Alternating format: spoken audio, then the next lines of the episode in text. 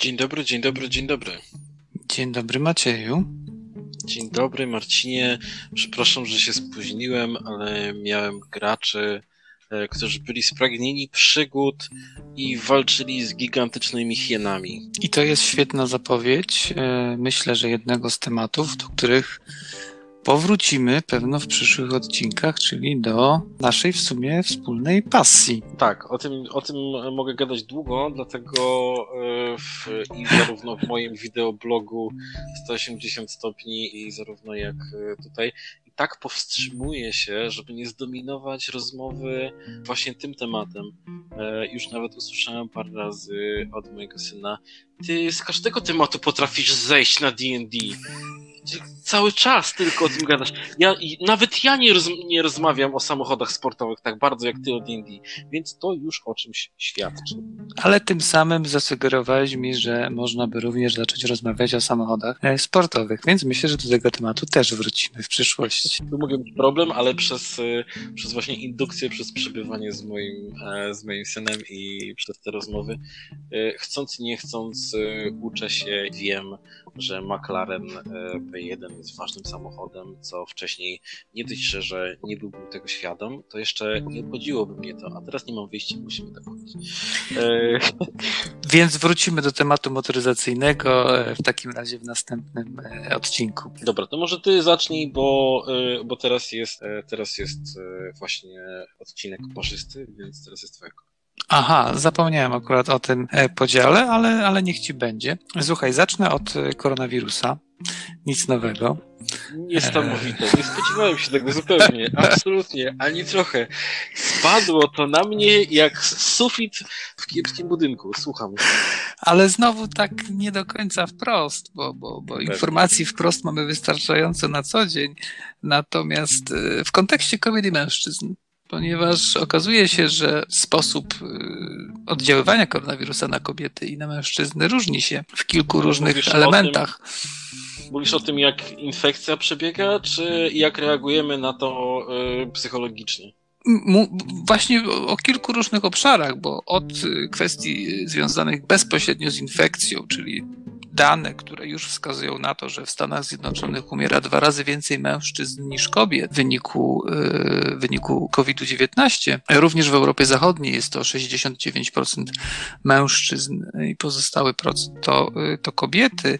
I um. zaczęto się już zastanawiać nad, nad przyczynami i wskazano na dzień Aha. dzisiejszy dwa kierunki.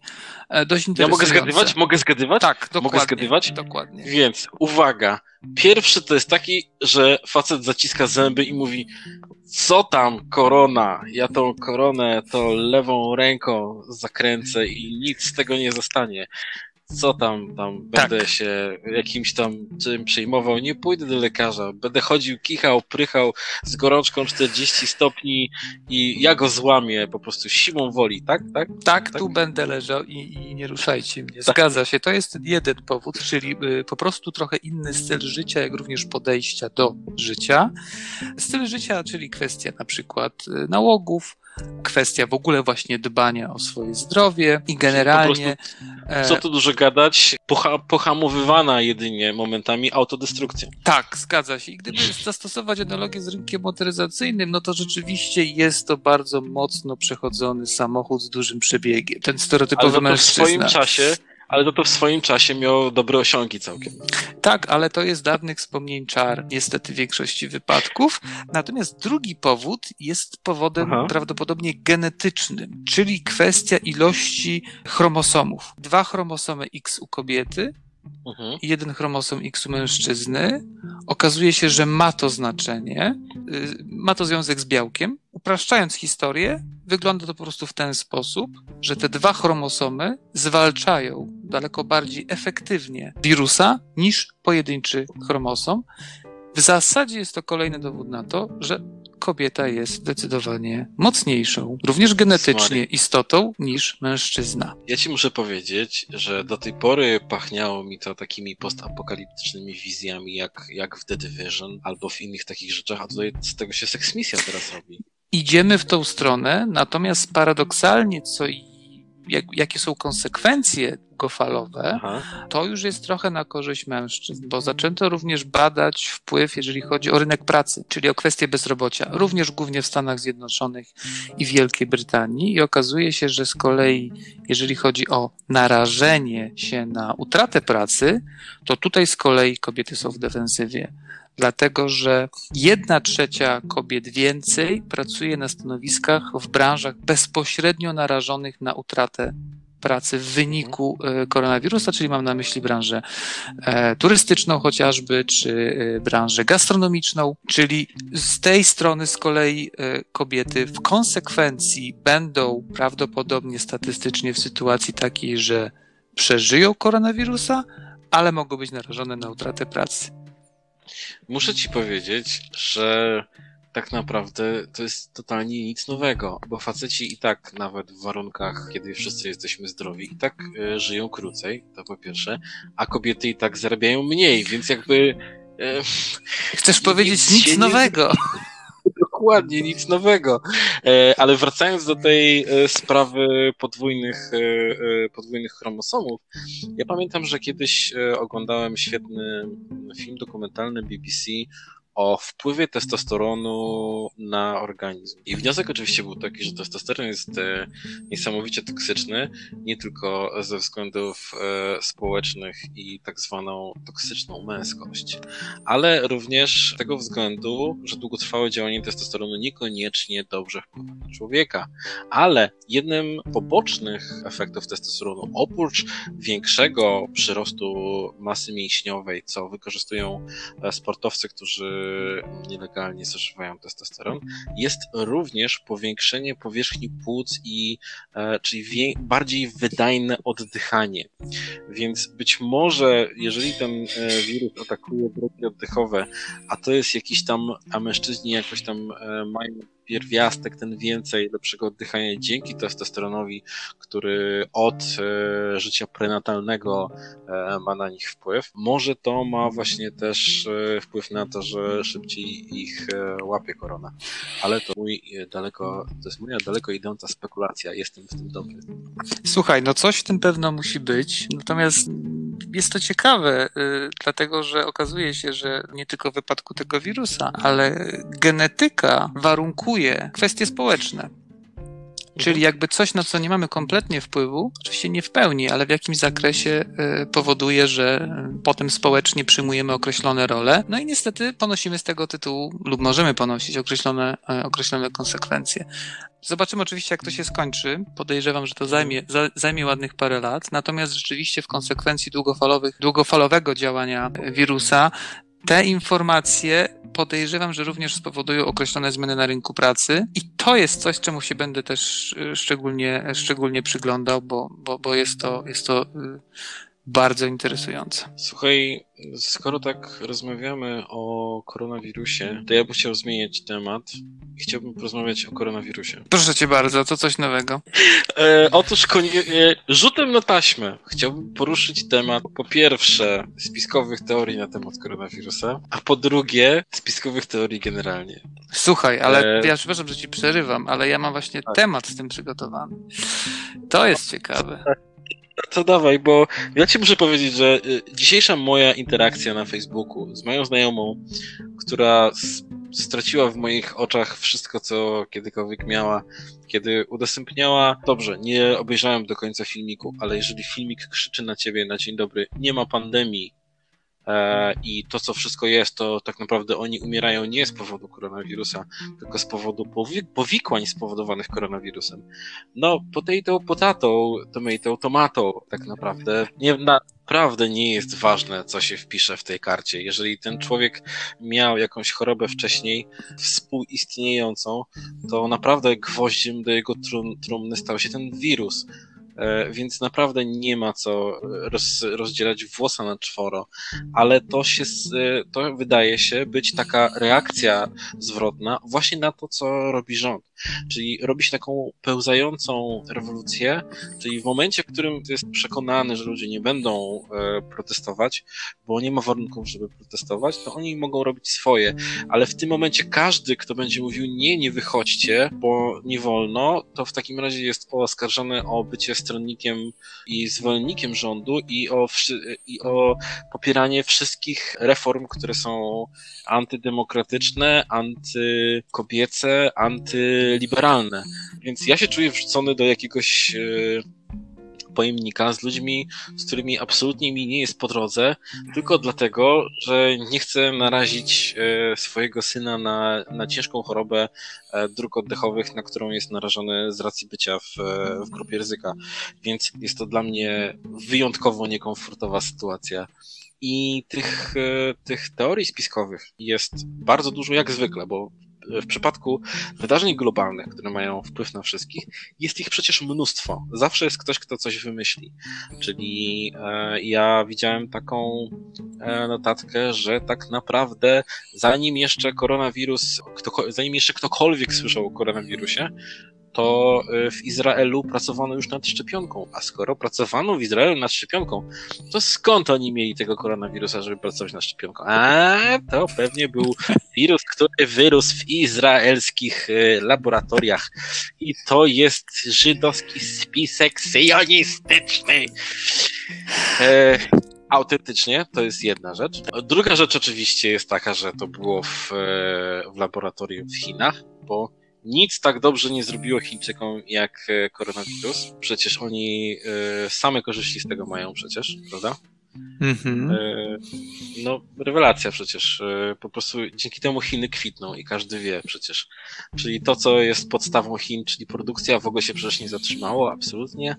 Strat w miliardach, albo może nawet cholera wie, w tryliardach e, nikt nie, nikt nie poniósł, prawda? Więc no przecież oczywiście, to jest oczywiste, że to, że to Chiny wyprodukowały ten wirus, tylko po to, żeby zwalczyć protesty studentów w Hongkongu.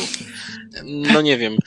E, dla mnie wydajnym e, sposobem zwalczania protestów w Hongkongu jest pałka i gaz łzawiący, a nie globalny wirus, który wiadomo, że wymknie się spoza kontroli. Ale to tylko ja. Bo zawsze te moje e, racjonalne próby rozróżnienia tego na, na czynniki pierwsze. Można zbyć tym stwierdzeniem, które kocham i obóstwiam pod tym. I ty w to wierzysz, i, i ty im wierzysz, tak się dałeś zrobić, i ty wierzysz w to, co mówią w mediach. Wracając do, do, do tego, o czym ja ci chciałem powiedzieć, czyli o, o mhm. Mojej teorii, to jest teoria, która się nazywa turbolechityzm. Czy coś ci to mówi? Turbolechityzm. Jest to tak piękna nazwa, że wyobrażam sobie w tym momencie Słowian w obcisłych podkoszulkach, na ramionczkach, z gładko golonymi czaszkami. Czy jestem blisko? Bardzo, bardzo blisko. Powiem szczerze, że, że pomimo, że interesuję się historią, to akurat gdzieś ta teoria jakoś mnie ominęła, w tym sensie, że nigdy bliżej się jej nie zapoznałem, z nią nie zapoznałem. Dzisiaj sobie o niej przypomniałem, pomyślałem, że sobie poczytam i z tobą się tym podzielę, ponieważ rzeczywiście turbolechityzm jest stosunkowo nową teorią, to znaczy ona, można przyjąć, że ma jakieś 100, może 150 lat, i osadza się między, mniej więcej na twierdzeniu takim, że na ziemiach polskich, a w zasadzie od Alp po Ural, istniała Wielka Lechia, wielkie imperium. To imperium istniało od XVIII do XV wieku przed naszą erą. I oczywiście e, w tym imperium e, niebieskoocy, płowowłosy, młodzi i dzielni lechici, mądrzy i rozważni żyli i funkcjonowali, zwalczając Rzymian, Galów, nawet i Greków okazuje się. E, rozumiem, rządzenie... rozumiem, ale wybacz mi, ale to brzmi jak Asterix. Tak, po części tak. E, natomiast historia znajduje swoje odzwierciedlenie w dość specyficznym odczytywaniu przekazów, nawet Gala Anonima czy Kadłubka, przez grupę, która jest dość nowocześnie opisywana jako patoarcheolodzy w każdym razie przez ludzi, którzy łączą dość dowolnie, jak sobie wyobrażasz, e, fakty mieszają z fikcją i właśnie sobie stworzyli taką e, historię, która karmi ego i nie tylko ego, tak, ale poczucie e, wielkości wielu wyznawców tejże teorii. Miejsce, główne z punktu widzenia wyznawców to jest Łysa Góra, w której odkryto jakoby podziemne kamieniołomy, krypty, w których byli pochowani władcy tejże wielkiej Lechii. I oczywiście, jak się domyślasz, jest to wszystko okryte wielką tajemnicą, w której maczali ręce również komuniści w latach 50. i 60., żeby jak ukryć. I to Żydzi. E, tak, jak już, jak już komuniści, to naturalnie Żydokomuna przecież też w tym maczała palce. Natomiast tak. dla mnie teoria jak teoria, tak? Natomiast to jest jedna z wielu teorii, która zaspokaja, no właśnie o to cię chciałem spytać. Co według ciebie ona zaspokaja? To znaczy historia Polski jest dla mnie tak bogata i zawiera w sobie tyle różnych okresów, krótszych lub dłuższych, możemy tak. dyskutować, na których możemy oprzeć pozytywne patrzenie na nas, że nie widzę tak. powodu, żeby tworzyć kompletnie fikcyjne twory, ale jednak one się Właśnie. tworzą.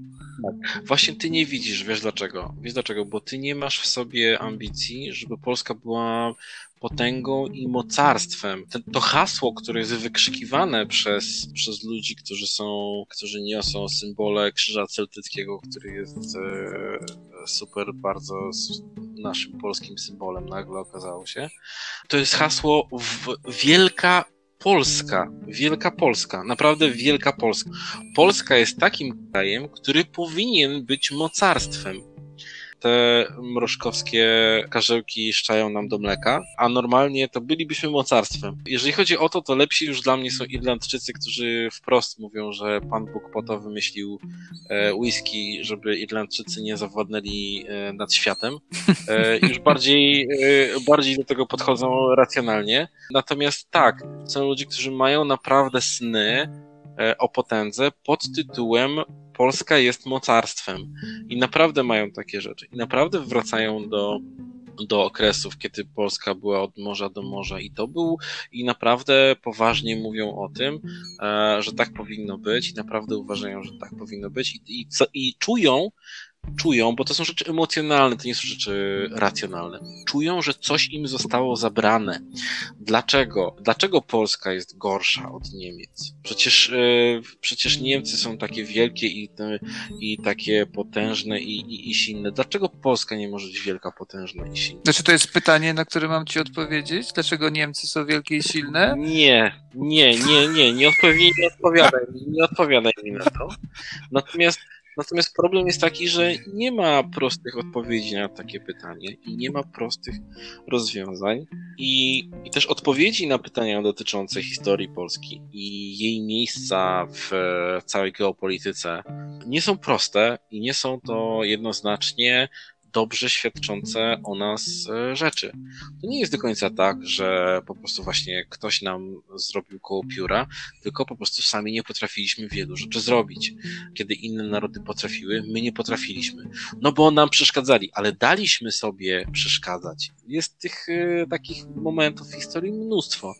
I ciężko o tym rozmawiać y, z kimś, E, bo jeżeli ktoś e, podchodzi do spraw emocjonalnie, to nie porozmawiasz z nim racjonalnie, bo w tym momencie czują taką więź z polskością, jakby to był rodzic. Czyli jeżeli, jeżeli ktoś będzie z tobą rozmawiał o twoim ojcu albo o twojej matce i będzie krytykował twojego ojca i twoją matkę, to nieważne, czy ty uważasz, czy ty się z nim zgadzasz, czy nie, poczujesz ukłucie takie, e, że przykro. No i tak do tego ludzie podchodzą e, i tak mają i chcą, żeby Polska była wielka, ale dla mnie, ten, dla mnie to hasło oczywiście Wielka Polska jest totalnie absurdalne, czyli taka mocarstwowość nie wiadomo skąd, skąd e, i szukanie tego, tego śladu, dlatego że równie dobrze mogą, można powiedzieć Wielka Albania, Wielka Rumunia, e, Wielka, nie wiem, cokolwiek, tu wstaw cokolwiek, Wielka, Wielka Bośnia i Hercegowina, Wielka Czarnogóra lub też e,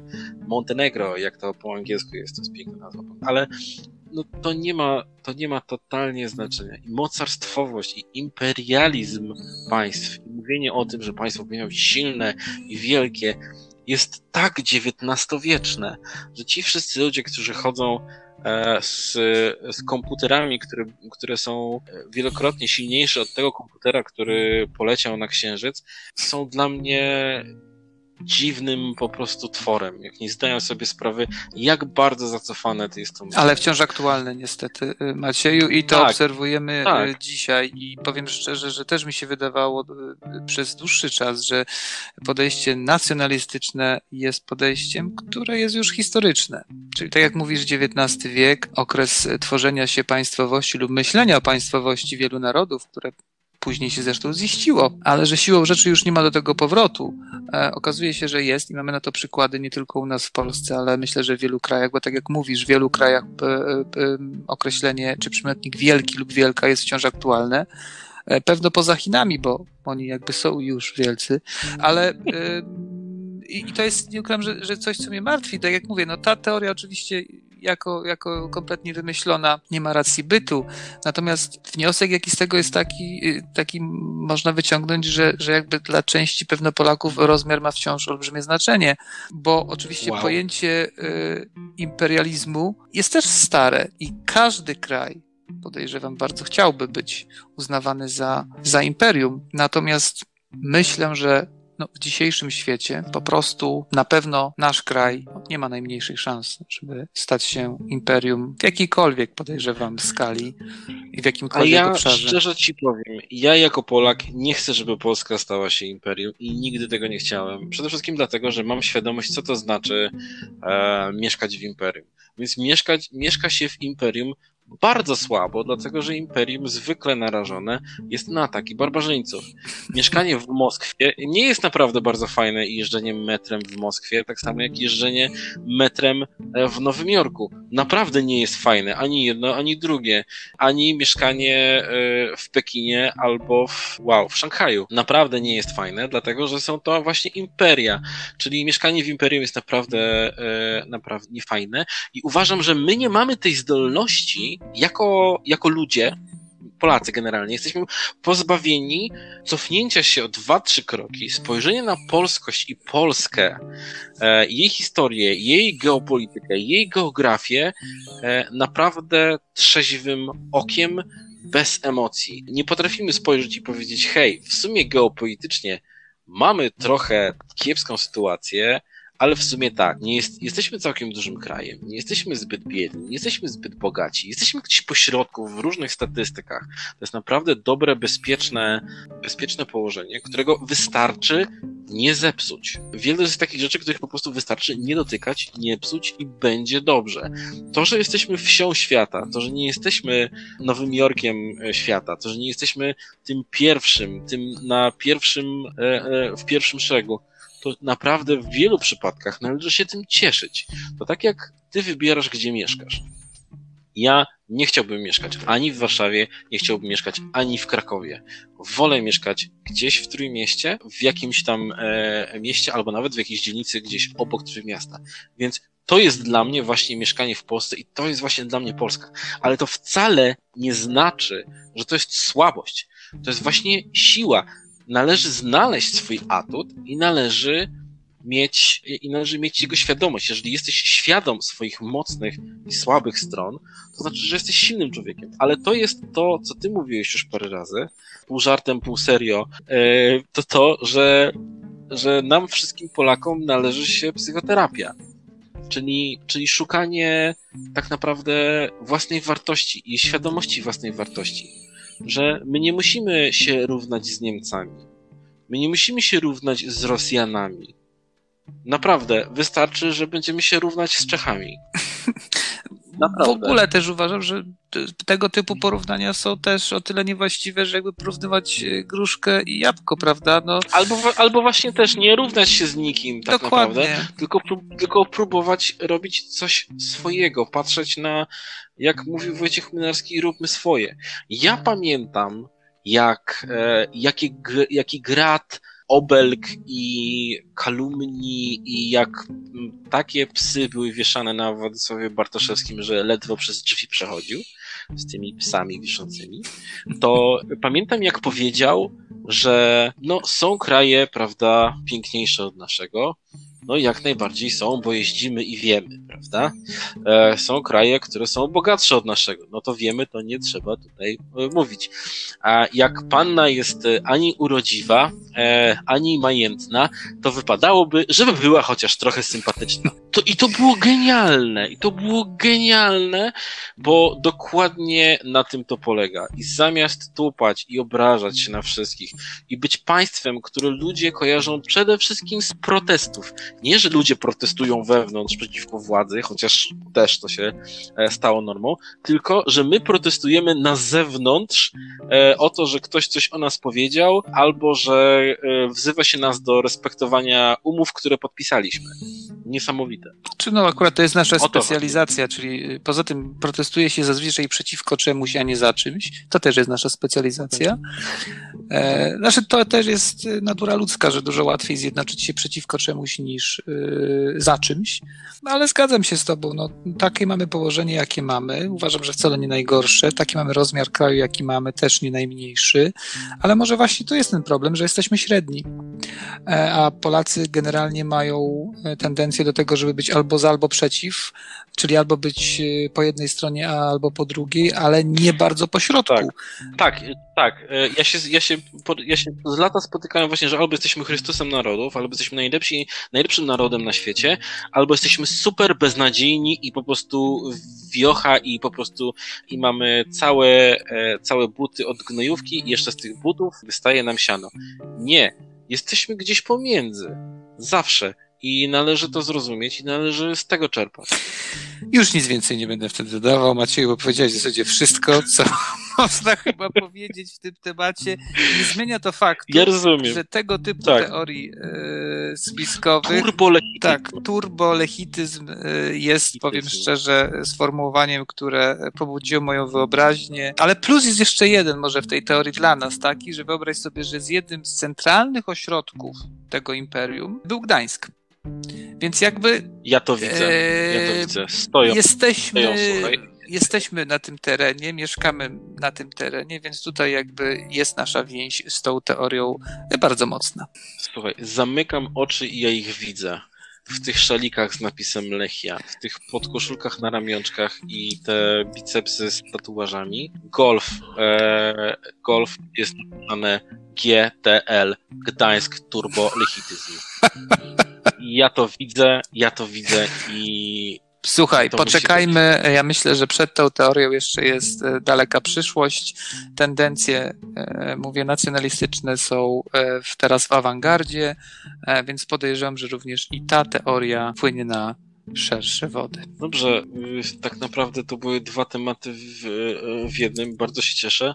Ja chciałbym przejść do tematu kulturalnego, bo chciałbym, żeby przez chwilę zagościła kultura we mnie głęboko. Obejrzałem cały serial, który na początku wydawało mi się, wydawał mi się typowym serialem antologicznym. Chciałem na jego przykładzie rozmawiać o serialach antologicznych, ale potem im bardziej rozmawiałem, tym mniej antologiczny on mi się wydawał, ale mimo wszystko on taki trochę jest. To jest serial na Amazonie, który nazywa się Tales from the Loop. E, dlaczego ten serial jest wyjątkowy? Dlatego, że e, rzadko się zdarza, żeby, żeby ktoś nakręcił serial, zainspirowany estetyką malarstwa. I to jest niesamowita sytuacja. To jest e, zainspirowane obrazami e, Simona Stalentaga. To jest, to jest skandynawski, duński, e, z tego co pamiętam, sprawdzałem przed chwilą i już zapomniałem, malarz, który, którego obrazy znałem wcześniej, dlatego że, że mam konto na serwisie, który nazywa się Imgur lub też Imager, e, w zależności od tego, kto, mm, kto to wymawia. Tam e, i tam te obrazy były prezentowane i one, e, szwedzki, szwedzki mhm. artysta, i tam te, tam te obrazy były prezentowane i one niosły ze sobą dużą taką dozę melancholii, z takiego sentymentu do lat 80., ale jednocześnie były bardzo nowoczesne w tym sensie, że prezentowały jakąś wysoką technologię, komputeryzację, wirtualną rzeczywistość, robotykę, ale jednocześnie obok stał, stał Volkswagen e, Golf 1 i, i tak to wyglądało, albo jakieś stare, stare Volvo kanciaste i te dzieciaki były ubrane w takie ortalionowe jakieś dresy na tych obrazach, ale jednocześnie obok stał gigantyczny robot. E, te obrazy, pamiętam, od razu mnie pobudziły i, i, i pobudziły moją wyobraźnię i sobie od razu sobie pomyślałem, że jaka, jaka to by była świetna gra, albo jaki to byłby świetny świetny film, gdzie pokazywałoby jakąś taką wysoką, zaawansowaną technologię, takie klasyczne science fiction, czyli zderzenie naszego świata rzeczywistego z wysoką technologią jako pretekst do dysputy o, e, o naturze ludzkiej albo jakiejś e, innej kwestii filozoficznej, która E, którą można napoc w tym kostiumie science fiction, e, tego e, hard science fiction pokazać, bo to, bo to właśnie jest hard science fiction. Nie wiem, czy wiesz, jaka jest definicja hard science fiction. To jest właśnie taka, że jest nasza rzeczywistość, ale do tej rzeczywistości jest wprowadzony jakiś pierwiastek, pierwiastek nowy. Czyli to nie jest, czyli na przykład y, coś, co, rzeczy, które się dzieją bardzo w przyszłości, czy jakieś space opery i tak dalej, i tak dalej, to nie jest e, tak naprawdę science fiction e, hard SF, tylko hard SF to jest coś, co jest w naszej rzeczywistości, ale jest jeden pierwiastek, który coś zmienia. I właśnie to na, było widać na obrazach Stalentaga i to udało się zrobić twórcom serialu. Obsada w serialu jest bardzo fajna, bo tam są mm, aktorzy, których znamy, ale tak nie do końca. Czyli też nie, też nie są super znanymi twarzami, które, które przytłaczają to są dobrzy aktorzy, których może znamy z hollywoodzkich produkcji, ale nie grali super e, ról numer jeden. Ta cała estetyka tej takiej jesieni i tej wilgoci i tej na wpół pożółkłej trawy i tego przechodzącego się wielkiego mecha i tych niezrozumiałych instalacji i kabli, które są podłączane w losowych miejscach, jak najbardziej tam jest. Czasami wydaje się, że jest to zrobione tylko po to, żeby wyglądało w niektórych momentach. E, I jak najbardziej zapewne, zapewne tak jest. Ale to, jak jest poprowadzona ta fabuła i równie dobrze mógłbyś obejrzeć prawie wszystkie odcinki, poza dwoma, powiedzmy, odcinkami, mógłbyś obejrzeć jako wyrwane odcinki, totalnie nie wiedząc o tym, e, o czym były poprzednie, bo one traktują o zupełnie innych ludziach w tym mieście, w tej miejscowości, gdzie pod ziemią jest e, wielki ośrodek eksperymentalny, który nazywa się właśnie The Loop i różne rzeczy tam się dzieją i one mają wpływ właśnie na rzeczywistość, na tych ludzi, którzy tam są e, i to wszystko jest jakieś, jakieś ponadnaturalne, jakieś, e, jakieś e, cudowne, jakieś fantastyczne, ale jest to jakaś wysoka pseudonauka ponad, e, ponad zrozumienie, ale pod tym względem właśnie, że one są od siebie oddzielone i mają różnych bohaterów i, każdy odcinek koncentruje się na kimś innym, pomyślałem, że to jest dokładnie takie jak e, seriale antologiczne. Czyli takie seriale jak Black Mirror, jak e, Love, Death and Robots, jak Twilight Zone, który jest e, starym, klasycznym serialem, tak samo jak Outer Limits, nie wiem czy pamiętasz. I też z lat 80. serial, który ja oglądałem i obejrzałem mnóstwo jego odcinków i co było też fajne, że każdy odcinek był totalnie w innym nastroju i w inny sposób napisany, w innej rzeczywistości które e, były mm, science fiction takim e, kosmicznym, e, przyszłościowym, niektóre były w naszych czasach, niektóre były właśnie takie bardzo space opera, niektóre były hard SF, właśnie takim jak ja mówię, więc ten rozstrzał był zupełnie różny. To jest Ray Bradbury Theater. Ray, Ray, Bradbury był pisarzem science fiction i tak naprawdę on stał się autorem scenariuszy do tych wszystkich odcinków e, do tego serialu e, i dlatego to było wyjątkowe i dlatego ten serial był fajny. Jest jeszcze jeden serial, którego nie obejrzałem na Amazonie i to jest właśnie serial, który jest na podstawie Filipa K. Dicka i bardzo jestem ciekaw tego serialu, dlatego że Philip K. Dick jest jednym z takich e, ciekawszych autorów, który trochę wymyka się jednoznacznym e, e, zakwalifikowaniem go jako autora science fiction. Bo faktycznie te rzeczy jego są czasami science fiction takim, że ciężko z tym, ciężko z tym dyskutować, ale on też podejrzewam, że to wszystko ma źródło w jego doświadczeniach, jeżeli chodzi o, o narkotyki i całą psychodelię. Właśnie też idzie trochę w tą stronę i w tych książkach jego on mówi o samej rzeczywistości i jej postrzeganiu. najlepsza książka, jaką czytałem Filipa K. to Ubik I to jest coś, czego, co jeszcze nie zostało sfilmowane. Obejrzałem Ubik, e, przeczytałem Ubika, zanim jeszcze, zdaje się, mm, zobaczyłem Matrix. I to była książka, która jako pierwsza podda- e, robiła ten taki, mm, wprowadzała tą taką wątpliwość dotyczącą świata wokół nas i jego postrzegania, że świat wokół nas nie do końca jest tym, co nam się wydaje, czyli taki klasyczny, e, e, klasyczny problem e, platońskiej jaskini, czyli że to, co oglądamy, jest tylko jakimś cieniem prawdziwej rzeczywistości, a prawdziwa rzeczywistość wygląda zupełnie inaczej, bo postrzegamy naszą rzeczywistość tylko zmysłami prostymi, które są tak naprawdę impulsami elektrycznymi odbieranymi przez nasze mięso, a rzeczywistość jest jeszcze gdzieś, gdzieś dalej i jest bardziej skomplikowana niż nam się wydaje. Więc serial seriale e, antologiczne są bardzo fajne pod tym względem, że są właśnie jak opowiadania e, science fiction. E, kiedyś o tym rozmawialiśmy a propos polskiego science fiction i ty pamiętam poddałeś dałeś taki przykład starego polskiego serialu, który nazywał się Opowieści Niesamowite. Teraz mnie zaskoczyłeś, bo nie pamiętam. Tak. Mhm. I, w, i, I to był serial biało-czarny, gdzie Wiesław Gołas grał, gdzie grał Michikowski, i tam w każdym odcinku było coś zupełnie innego. Niektóre rzeczy były takie, takie creepy, takie, były tam jakieś duchy, jakieś tam. Bardzo często były te rzeczy, które były takie humorystyczne, czyli oni się tym bawili, to był taki pastisz i to było, i to, ale to też było fajne. Nie wiem, czy pamiętasz, e, pan tu, panie, jakiś tam tu pada nazwisko, dziewki, bo mucisz, a ja gorę.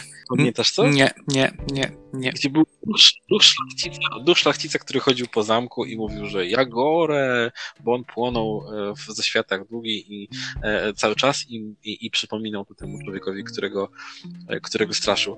I brakuje mi tego w, w Polsce.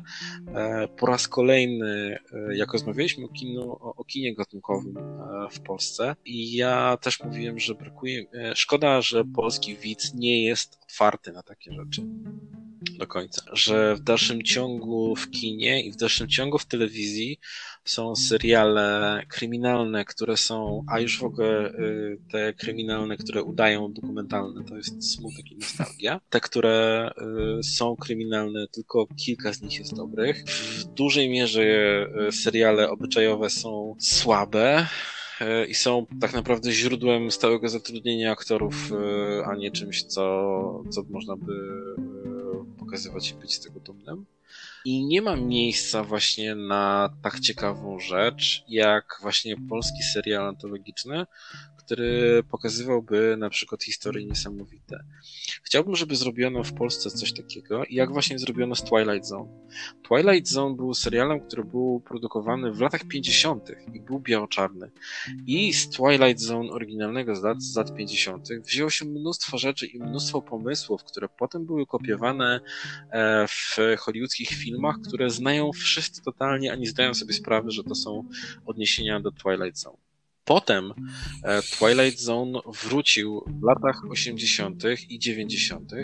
E, i były wznowienia, były nowe odcinki, był film fabularny, więc, e, więc to mogło odżyć. Oczywiście też po części przez sentyment, ale to nigdy nie miało miejsca w Polsce, czyli opowieści niesamowite nigdy nie, nie doczekały się wznowienia. A ty masz jakiś taki serial antologiczny, który. Nie, właśnie nic, powiem ci, nie przychodzi mi do głowy. Ja. Poza Black też nie oglądałem. Też nie oglądałem. Nie, z, no oczywiście zanotowałem absolutnie jego istnienie, ale, ale, ale próbując y, odszukać coś przed naszym dzisiejszym spotkaniem, mhm. doszedłem właśnie do wniosku, że nic e, takiego nie oglądałem, więc y, również tego serialu, o którym, o którym y, właśnie przed chwilą opowiedziałeś, zwróciłem tylko uwagę na dwie rzeczy.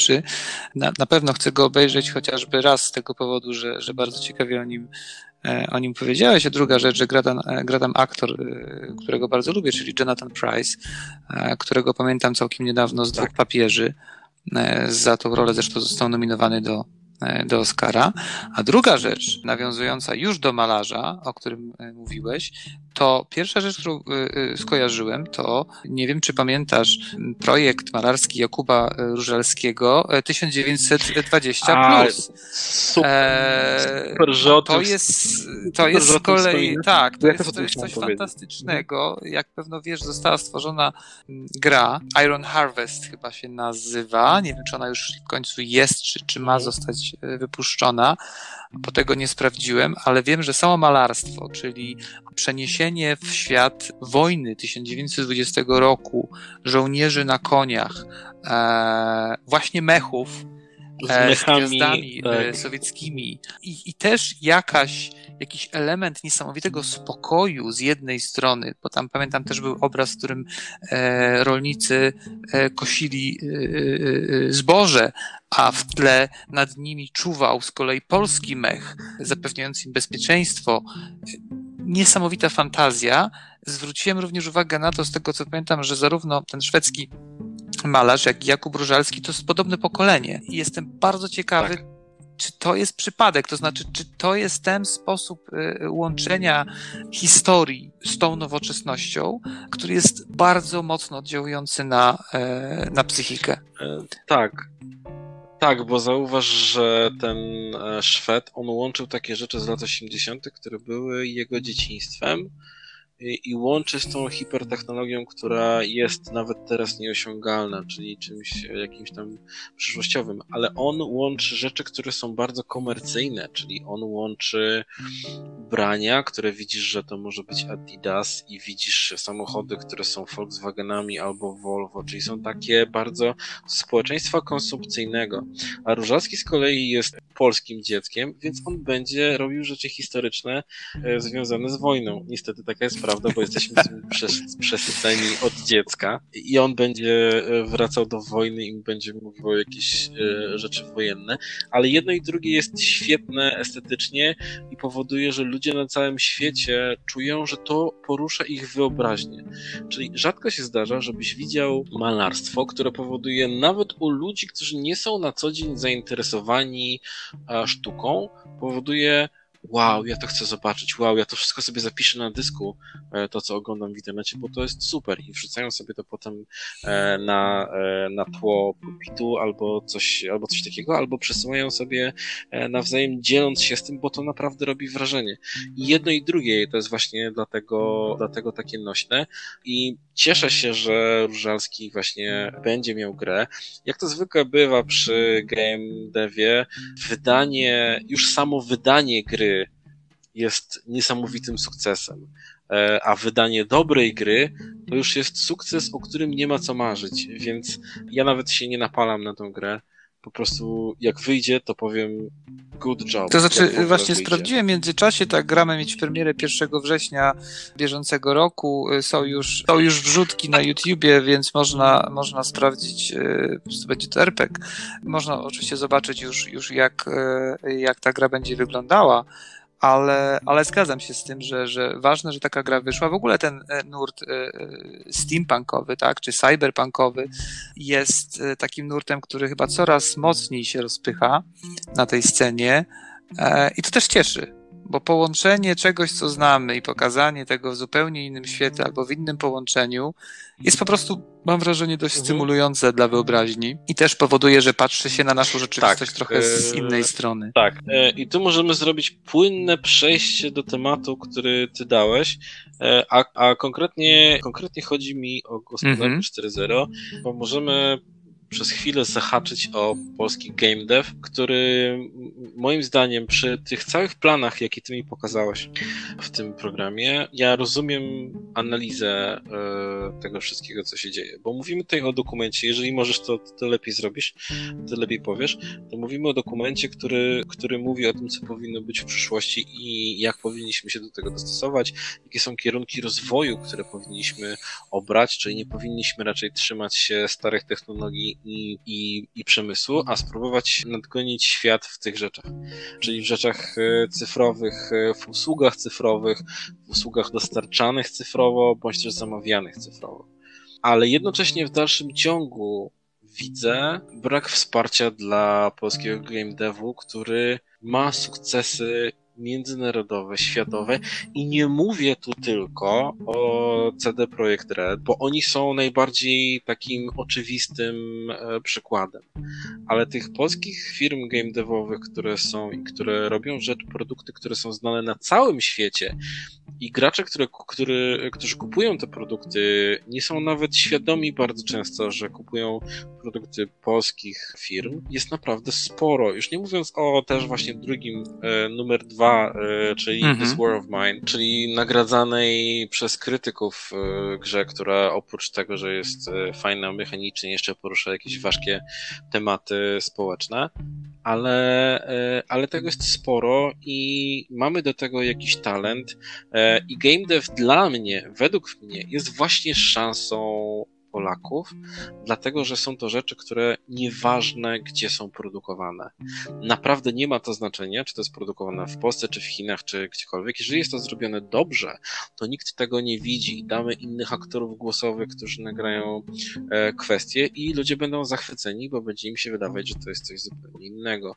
E, pamiętam, jak bardzo zdziwiłem się, jak dowiedziałem się, że jedna z najfajniejszych gier o mafii, grze, która może, mogłaby być nazwana klonem GTA, ale absolutnie absolutnie nie jest, dlatego że świetnie, e, świetnie pokazuje e, właśnie jakieś takie mafijne. To jest dobra historia o mafii, tak jak dobry film o mafii, tak jak e, Chłopcy z Ferrany, tak jak Ojciec Chrzestny, tak jak różne tego typu filmy, jak dawno temu w Ameryce. I takie klasyczne filmy o mafii, ale jest to gra. Jest to świetna fabuła, świetne postacie, świetna sceneria, świetne samochody, broń, ubiory. Wszystko jest to zrobione do ostatniej nitki, do ostatniego zera i jedynki, a to jest gra czeska. A świetnie opowiada historię, która jest bardzo amerykańska, czyli można, czyli to jest możliwe jak najbardziej, czyli my też możemy to zrobić, ale powinno to pójść w takim kierunku, że zamiast zastanawiać się, co zrobić, co zrobić, hmm, co zrobić, jakie są kierunki rozwoju, wspierać te kierunki e, rozwoju, które już się rozpychają na całym świecie, z, którego, z których już jesteśmy e, znani. Czyli ja widzę ja widzę taki ruch, jaki, e, jaki zrobili Kanadyjczycy i e, dali tak duże ulgi podatkowe firmom z game devu, że w Montrealu cała dzielnica to są, to są oddziały największych firm z branży game development. I oprócz tego mnóstwo firm, które robią gry indie, dlatego że tam po prostu warto to otworzyć, bo jest to najtaniej, czyli czyli zakładasz firmę i, i zatrudniasz ludzi, ale płacisz od tego jakieś e, minimalne podatki, porównując to do, e, do, do, tego innego. Więc, więc dla mnie to jest taki środek rozwoju, który już teraz mógłby być, mógłby być stymulowany przez państwo, już teraz mogłoby coś z tego być. Powiem Ci tak, że tutaj niestety jestem bardzo sceptyczny, ponieważ e, polski rząd, jakikolwiek, czy dzisiaj, czy w przeszłości, nigdy nie miał wśród swoich priorytetów bezpośredniego wspierania e, polskich przedsiębiorców w jakiejkolwiek branży. Tego nie rozumiem. Tego nie rozumiem i to, Słuchaj, i to się, to się faktycznie nie zmieniło przez lata. poprzedniego po prostu systemu i myślenia o tym, że państwo jest państwem jako struktura, a przedsiębiorcy są przedsiębiorcami i te dwie sfery nie powinny się w tym obszarze przenikać. Ja absolutnie się oczywiście z tym nie zgadzam, ale tak to odbieram. Natomiast chciałbym jeszcze uczynić krok wstecz, żeby wytłumaczyć tym, którzy może nie wiedzą, o czym mówimy, bo mówimy o, o dokumencie, tak. który powstał trzy lata temu, czy analizie, która powstała trzy lata temu, sfinansowana przez PKN Orlen, mówiąca o przemyśle 4.0, czyli o tej fazie rozwoju, w której obecnie się już znajdujemy. Gdybyśmy podzielili e, rewolucje przemysłowe, to mamy ich cztery, tak? Czyli kwestia XVIII e, wieku, maszyny parowe, Później mamy produkcja masowa, czyli przełom XIX-XX wieku. Pamiętamy Forda, prawda, i cała linia produkcyjna. Później mamy lata 70., czyli automatyzacja produkcji czy samochodów, tak, czy innych dóbr. I teraz właśnie mamy tą gospodarkę 4.0, czyli integrację systemów cyfrowych z fizycznymi, czyli kwestię wykorzystania generalnie trzech podstawowych elementów, z którymi już mamy absolutnie do czynienia, czyli mamy kwestię, e, kwestię big data, mamy kwestię analityki z tym powiązanej, gospodarki na żądanie albo produktu lub usługi na żądanie I wreszcie e, Internet of Things, tak, internet rzeczy. I tak naprawdę ten dokument uważam, że jest świetnie przygotowany. Jesteśmy już trzy lata po jego wydaniu. Widzimy, że to się dzieje. Wychodzę w nim trochę poza Polskę, bo on ma dla mnie wartość uniwersalną, czyli de facto opisuje to, co się dzieje e, w świecie w tym zakresie, podając przykłady z różnych krajów. E, ciekawy jest przykład e, norweski, jeżeli chodzi na przykład właśnie o samochody elektryczne, czyli wsparcie państwa dla sprzedaży samochodów elektrycznych celem odejścia od naturalnych źródeł energii i tam się to rzeczywiście mhm. sprawdza, bo jeżeli chodzi o ilość samochodów elektrycznych na głowę mieszkańca, to te wskaźniki norweskie są najwyższe na, e, na świecie. Natomiast jednym z warunków sukcesu, i tutaj jakby to jest moje pytanie do ciebie, jednym z warunków sukcesu gospodarki 4.0 jest, jest, jest też innowacyjność, ale jakby e, obszarem bardzo istotnym jest łańcuch dostaw. A to, co dzieje się dziś, mhm pod wpływem koronawirusa, niestety wracamy do tego wątku, ale tylko pod tym e, kątem, to jest świadomość, że nie da się utrzymać dzisiejszych łańcuchów dostaw, czyli globalizacji, ponieważ tego typu historie jak wirus powodują zatrzymanie albo w zasadzie zerwanie tych łańcuchów dostaw. I ja tutaj, uwaga, zadaję kłam no. temu twierdzeniu. Bo do pewnego stopnia, i to niektóre, niektóre branże, niektóre sfery wykorzystują nowoczesną technologię po to, żeby w dalszym ciągu funkcjonować, żeby funkcjonować lepiej, żeby to się wszystko działo. Ja w tej chwili zamawiam jedzenie do domu, zamawiam zakupy do domu, jestem w stanie zamówić e, za komputera, nie płacę ani grosza gotówką, mogę w ogóle nie widzieć tego człowieka, który mi to przyniesie i, i on mi zapuka w drzwi, w drzwi, odejdzie, ja otworzę drzwi i wezmę zakupy, które mi się zjawią pod, pod tak, domem. Tak, tylko że Więc, e, wejdę ci słowo, tak dlatego naprawdę, że świetnie. Mhm. Jeżeli chodzi o produkty, które są wytwarzane w Polsce lub w jej mhm. najbliższym otoczeniu, to podejrzewam, że nie będziesz miał problemów. Natomiast jeżeli chodzi o produkty, które korzystają z komponentów, z części lub są wręcz wytwarzane daleko e, poza granicami Europy, to już zacznie się problem. Oczywiście to najczęściej nie są produkty pierwszej potrzeby, choć okazało się, że na przykład właśnie maseczki e, czy innego rodzaju elementy wyposażenia związanego z bezpieczeństwem dla służby medycznej, jak wiemy, przyleciały największym samolotem na świecie e, niedawno do Warszawy. No ale musiały. Musiały przylecieć największym samolotem na świecie, bo przyjechało ich tak, tyle, że ja żaden kupuję, inny samolot natomiast by tego nie zmierzam pomieścił. do tego, że e, pytanie jest podstawowe. Mhm. Dlaczego one musiały przylecieć z Chin? Czy mamy w Polsce możliwości, żeby wytwarzać te produkty? Bo podejrzewam, że mamy, bo one nie są bardzo zaawansowane technologicznie. Jak rozumiem, jest to kwestia ilości i potrzeby w, danym, mhm. w danej jednostce czasu i tutaj nikt nie był w stanie tego zaspokoić, ale zmierzam również do tego, że na przykład przemysł samochodowy, jak wiesz, stoi, ponieważ nawet jeżeli fabryki motoryzacyjne są zlokalizowane w Europie, to korzystają z komponentów podzespołów wytwarzanych e, w Azji. Te komponenty stamtąd przestały przychodzić więc siłą rzeczy nie jesteśmy w stanie, większość firm nie jest w stanie kontynuować e, produkcji. Tak naprawdę po prostu zastanawiam się nad tym, że ta rewolucja przemysłowa i ta gospodarka 4.0 zaistnieje oczywiście, ale podejrzewam, że może mieć problem z tym, że jednak łańcuchy dostaw będą ograniczone terytorialnie, bo nie da się utrzymać obecnego stanu globalizacji, Właśnie mhm. z tych powodów, mhm. że stanie się jakaś kolejna epidemia um, i zostanie to znowu tak, yy, tak. wstrzymane. Ale ja uważam, że, ale ja uważam, że nauczymy się, nauczymy się tego i po prostu rzeczy się zmienią, a nie padną i przestaną istnieć. Chińczycy w tej chwili zainwestowali niewiarygodne pieniądze E, żeby zmienić cały swój przemysł, żeby uniezależnić się od dostaw półproduktów, surowców e, chińskich.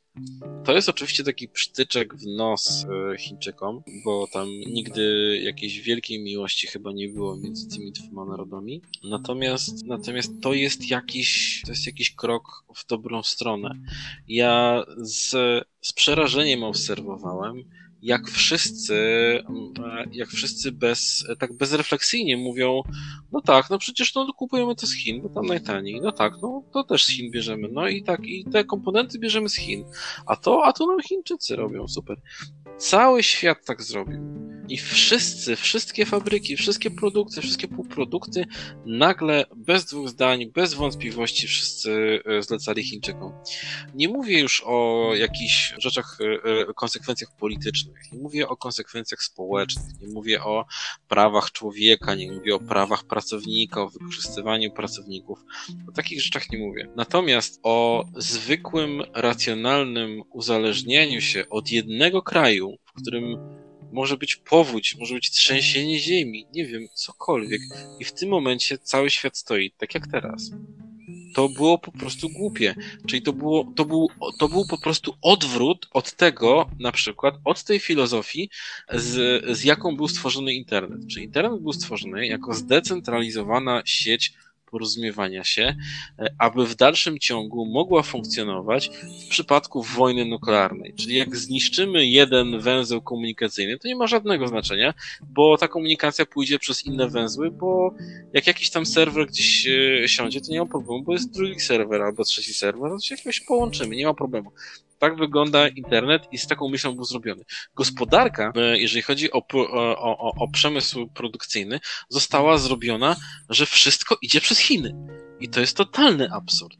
I to jest właśnie, to jest właśnie rezultat tego, że wszyscy e, mieli przed oczami tylko i wyłącznie zyski i straty w tych swoich Excelach, ale nie widzieli, co się może I to jest, myślę, że też bodziec do tego, i to będę obserwował z dużym zainteresowaniem, czy rzeczywiście w niektórych obszarach, w niektórych branżach nastąpi odwrót i powrót do y, krótszych łańcuchów dostaw, czyli lokalizacji zakładów produkcyjnych e, w jakimś obrębie e, terytorialnym. Chcę jeszcze zwrócić uwagę w tym dokumencie na dwie grafiki, które na mnie zrobiły dość spore wrażenie. Jedna mówi o tym, co się dzieje w ciągu 60 mhm. sekund na świecie, jeżeli chodzi o internet. Dane są co prawda z 2017 roku, więc podejrzewam, że dane, e, o których zaraz powiem, są pewno dzisiaj dużo wyższe, ale wciąż robią wrażenie. Więc wyobraź sobie, że w ciągu 60 mhm. sekund jest wysyłanych 16 milionów e, SMS-ów na świecie. Jest wysłanych 156 milionów maili na świecie. Jest 900 tysięcy logowań do Facebooka. Jest ponad 4 miliony obejrzanych filmów na YouTubie. Jest wysłanych prawie pół miliona tweetów. To pokazuje, jak bardzo przenieśliśmy się do internetu, jeżeli chodzi o komunikację naszą, jak e, pobór e, informacji, mhm. skąd czerpiemy siłą rzeczy informacje, a wciąż te dane rosną. Więc nasze przejście do świata gospodarki 4.0 mhm. w wymiarze digitalizacji, w wymiarze e, naszego bytu i życia online, to o czym zresztą powiedziałeś przed chwilą, czyli robienie zakupów, mhm. to jest coś, co w zasadzie się już stało. Ale właśnie tak, to nie jest, to nie jest, e, to nie jest jakiś pomysł, to nie jest jakaś szansa. To jest po pierwsze konieczność, a po drugie, już teraz jest na to późno, jest na to bardzo późno. Czyli tak naprawdę w tym momencie biegniemy na pociąg, tak, który już e, zaczyna odjeżdżać. Bogusław Linda, jak Bogusław biegniemy, Linda biegniemy po tym peronie. Bogusław Linda w przypadku, tak. Tak, pokazaliśmy ile mamy lat, tak. Ale generalnie generalnie dokładnie tak jest. To, co ja powiedziałem, innowacyjność, czyli wymyślanie zupełnie nowych rzeczy, to korzystanie z nowoczesnej technologii w sposób, w sposób nowoczesny, w sposób nowy, w sposób innowacyjny, to jest coś, co jest dla mnie fascynujące. Czyli można zrobić coś nowego, nie wymyślając naprawdę koła, nie wymyślając czegoś, czego nie było wcześniej, tylko korzystając z narzędzi, które już są. Wystarczy, że te zera i jedynki będą dobrze ułożone w odpowiedniej konfiguracji i będzie działo się coś niesamowitego, bez czego za pięć lat nie będziemy sobie wyobrażać życia. I to jest genialne. I to jest genialne i wiem, że w Polsce jest mnóstwo ludzi, którzy mają takie pomysły. Tylko, że niestety realizacja ich równa się z tym, że pakują walizkę, biorą paszport i wyjeżdżają za albo małą wodę, no, albo niestety, wielką taka, wodę. taka jest rzeczywistość, chociaż mamy też firmy, które, które, jak wiemy, całkiem nieźle sobie radzą i aby tak było jak najlepiej. y, tak dalej. Zmierzam też do tego, że ten dokument jest y, naprawdę tak bogaty w treści, że, że myślę, że do niego jeszcze wrócimy kilkukrotnie, chociażby na przykład mówiąc o modelach biznesowych, które wpływają na rynek, których też doświadczamy, czyli subskrypcja, mhm. tak, czy, czy, czy model darmowy, mhm. czy kwestia no, on demand, tak, modelu na żądanie. E, ale jeszcze o jednej rzeczy chciałem wspomnieć, która też już się dzieje. Przechodzimy z modelu własności pewnych, pewnych rzeczy, produktów, tak. na, na wynajem, na użytkowanie tak, tych na rzeczy. Wynajem. I to też jest tak. coś, co obserwujemy w zasadzie z roku na rok, patrząc nawet na e, rynek samochodów na minuty, który akurat w którym mieście jest bardzo bogaty. Dokładnie. Pytanie oczywiście, jak on będzie wyglądał teraz, bo tak. wiadomo, że ta, ta usługa e, teraz nie cieszy się dużym zainteresowaniem w ciągu ostatnich kilku tygodni, ale zmierzam do tego, że te wszystkie zmiany technologiczne wpływają znowu na społeczeństwo, tak? Jeżeli e, w Polsce modelem dominującym przez lata, co jest też wynikiem takiej, a nie innej historii, był model własnościowy. Szczytem ambicji było posiadanie domu, mieszkania, samochodu, czegokolwiek. Dzisiaj już nie jest to aż tak widoczne.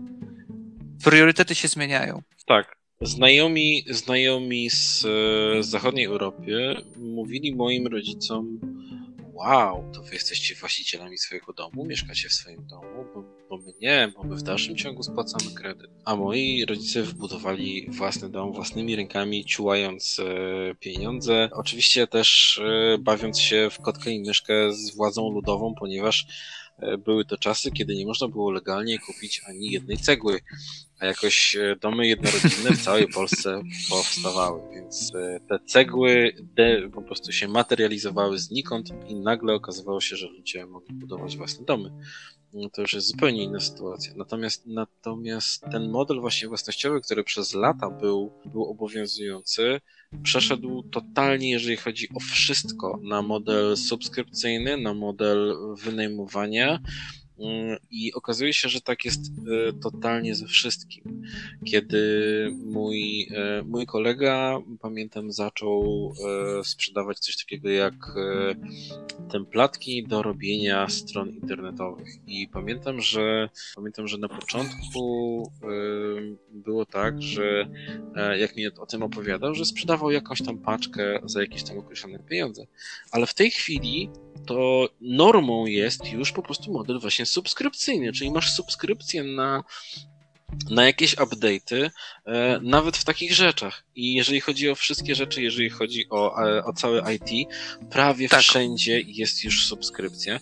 I okazuje się, i okazuje się, że subskrypcja to jest to samo, co mikrotransakcje. To znaczy, od każdego mało okazuje się, że jest to dużo. I wszystko wystarczy, wystarczy to po prostu w taki sposób policzyć i wystarczy to w dobry sposób wycenić i okazuje się, że będzie to, że będzie to korzystne. Deweloperzy, którzy zrobili World of Tanks e, Białorusini, okazało się, że trafili na żyłę złota, bo zrobili darmową grę, w której, w której jakieś kilka złotych kosztują zupełnie wirtualne rzeczy, czołgi, e, czołgi z jakiejś załogi nie, nie wchodźmy w ten temat, bo ja jestem właśnie zarażony World of Tanks od paru miesięcy i powiem ci, że to nie jest kilka złotych. To tak tylko na marginesie. Ale to nie jest, to nie jest kilka złotych, e, jeżeli, e, jeżeli tak. robisz to cały czas.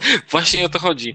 Ale to jest, ale to jest e, i to jest żyła złota, czyli chwycenie tych pieniędzy drobnych i danie komuś za coś jakiś, jak, jakiejś wartości. Zauważ, że jeszcze niedawno w Polsce tematem takim, gdzie naprawdę mm, dystrybutorzy filmów, gier e, i wszystkich cyfrowych mogących być cyfrowymi własności intelektualnych uważali Polskę za kraj ryzyka, czyli dystrybuowanie wszystkiego Piractwo, tak. było od razu, bo tutaj są piraci i tak dalej, tak dalej temat jakoś no, wiesz, on ucichł. Pewno ucichł głównie też z powodu wzrostu zamożności y, społeczeństwa polskiego. Dokładnie, dokładnie. Jeśli, tak, jeżeli ja, mam, jeżeli ja mam dostęp do zasobów Netflixa za całe 30 zł no to naprawdę mi się będzie opłacać ściągać to wszystko i gdzieś tam to magazynować i na dysku z napisem e, uwaga, piracka kopia i oglądać to z napisami e, po mandaryńsku. No, nie, oczywiście. Nie, to nie ma sensu. To po prostu Dlatego myślę, że ten model będzie coraz bardziej obowiązujący i, i coraz tak. więcej rzeczy, produktów i usług będziemy, e, będziemy z nich w ten sposób korzystać, czyli będziemy za nie płacić tylko wtedy, kiedy będziemy ich potrzebować tak. i przestawać płacić w momencie, w którym już nam się znudzą lub też po prostu nie będą nam w danym momencie potrzebne.